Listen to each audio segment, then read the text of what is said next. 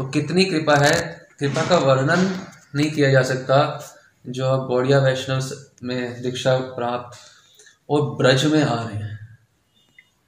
ऐसी कृपा का तो वर्णन भी नहीं किया जा सकता। और अनेकों स्थान पर अनेकों आचार्यगण बताते हैं। जब वृंदावन में हम बैठे हैं तो वृंदावन बैठने के नाम से हृदय में फवारे उठने शुरू हो जाते आनंद के। खुशी के, कि मैं वृंदावन में आ अच्छा मैं वृंदावन में जा ठाकुर जी मुझे अपने घर में आने दे रहे आपको तो जो अमिताभ बच्चन के घर जाना हो, मिलने को मिल जाए तो कितने रात तो नींद नहीं आएगी। अमिताभ बच्चन के घर जाऊँगा। तो ठाकुर जी का निज महल निज केली कानन, दिव्य केली कानन, रति केली वन। निज रति केली वन है। ये वृंदावन नहीं है, ये निज रति केली वन है। उनके निज, पूरा का पूरा। प्रबोधन सरस्वती कहते हैं कि जिस व्यक्ति ने वृंदावन के फल का आस्वादन कर लिया, कभी फल खाया वृंदावन खाया? खाया। सेब कितना बड़ी खाया? कुछ ना कुछ। फल का आस्वादन कर लिया या भगवान के नाम की सुधा माधुरी का आस्वादन कर लिया, भगवान के नाम की माधुरी का। करा है वृंदावन में गली गली में यही होता है वृंदावन में फल भी खाया होगा। या कीर्तन कर लिया। या वृंदावन के सौंदर्य से सौंदर्य के दर्शन करें। वृंदावन के सौंदर्य के दर्शन भी करें।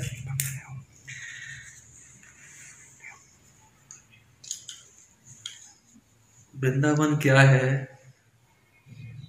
सारे जगत को कृष्ण अपनी ओर आकर्षित करते हैं, इसलिए उनका नाम है कृष्ण, जो सबको आकर्षित करते हैं अपनी और जो कृष्ण को भी अपनी ओर आकर्षित कर ले, वो है वृंदावन। हर समय वृंदावन कृष्ण को अपनी ओर आकर्षित किए रखता है। उनको द्वारका में वो नहीं था।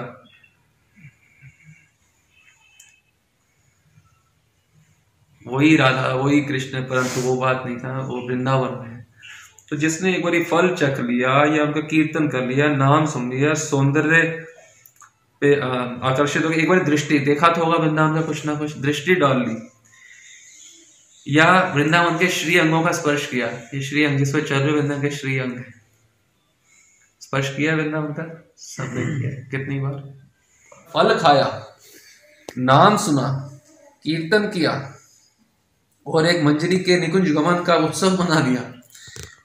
उस व्यक्ति, उस महाभाग्यवान शिरोमणि, भाग्यवान नहीं है वो, महाभाग्यवान में भी शिरोमणि है वो व्यक्ति जो ये कर रहा है। वो महाभाग्यवान शिरोमणि पुरुषों की स्तुति करने में योग्य व्यक्ति ढूंढ के ले आओ। योग्य करने में समर्थ कौन है? अर्थात कोई समर्थ नहीं है, इतना भाग्य है। ये ठाकुर जी का निज के लिए वन है। या आ रहे हैं तो ढोल बजने शुरू हो जाने चाहिए। जैसे शादी के जैसे पति पत्नी के बजते हैं ढोल बजे मेरी शादी आज। उससे करोड़ गुना ज़्यादा आनंद होना चाहिए कि वृंदावन में आ रहे इस बात सो, सोचने मात्र से।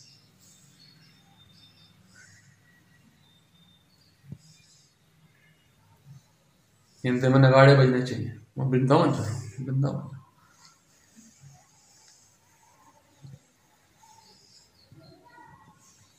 वृंदावन ऐसा है कि वृंदावन का जब वृंदावन का जो गुण गाते हैं सिर्फ़ संत नहीं करते, राधा रानी स्वयं गाती हैं वृंदावन श्री कृष्ण स्वयं गाते हैं वृंदावन के गुण। जब राधा रानी वृंदावन गुण गाती हैं तो गुण गाने से ही उनका जो श्री विग्रह है, उनके श्री अंग हैं, वो पुलकित हो जाते हैं, वृंदावन का नाम लेने से। नाम लेने से राधा रानी पुलकित हो जाती है।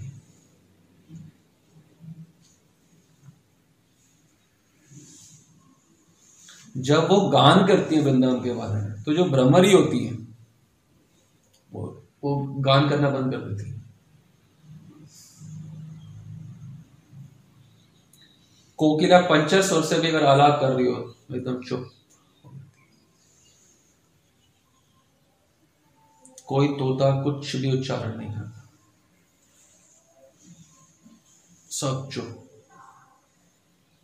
मयूर जो है, वो केका ध्वनि करनी बंद कर देते हैं। बाकी को तो छोड़ दीजिए। जो राधा रानी की वीणा है, जो श्री कृष्ण की मुरली है, वो भी एकदम चुप होकर बैठ जाती है। नीरव होके। ये वृंदावन के गुणों का वर्णन।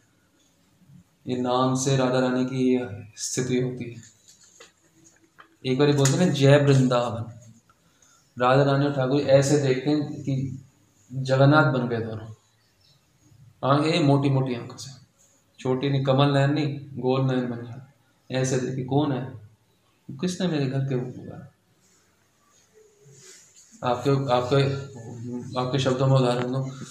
आपको जैसे कोई बोले कि भाई, निधि किसने बुलाया मेरी पत्नी? शिलाजा किसने पुकारा मेरी पत्नी को? इतना अपनापन है है गलत? पर गलत के अंदर इतना आप आकर्षित हो जाते हो तो ये तो प्राण है उनके वृंदावन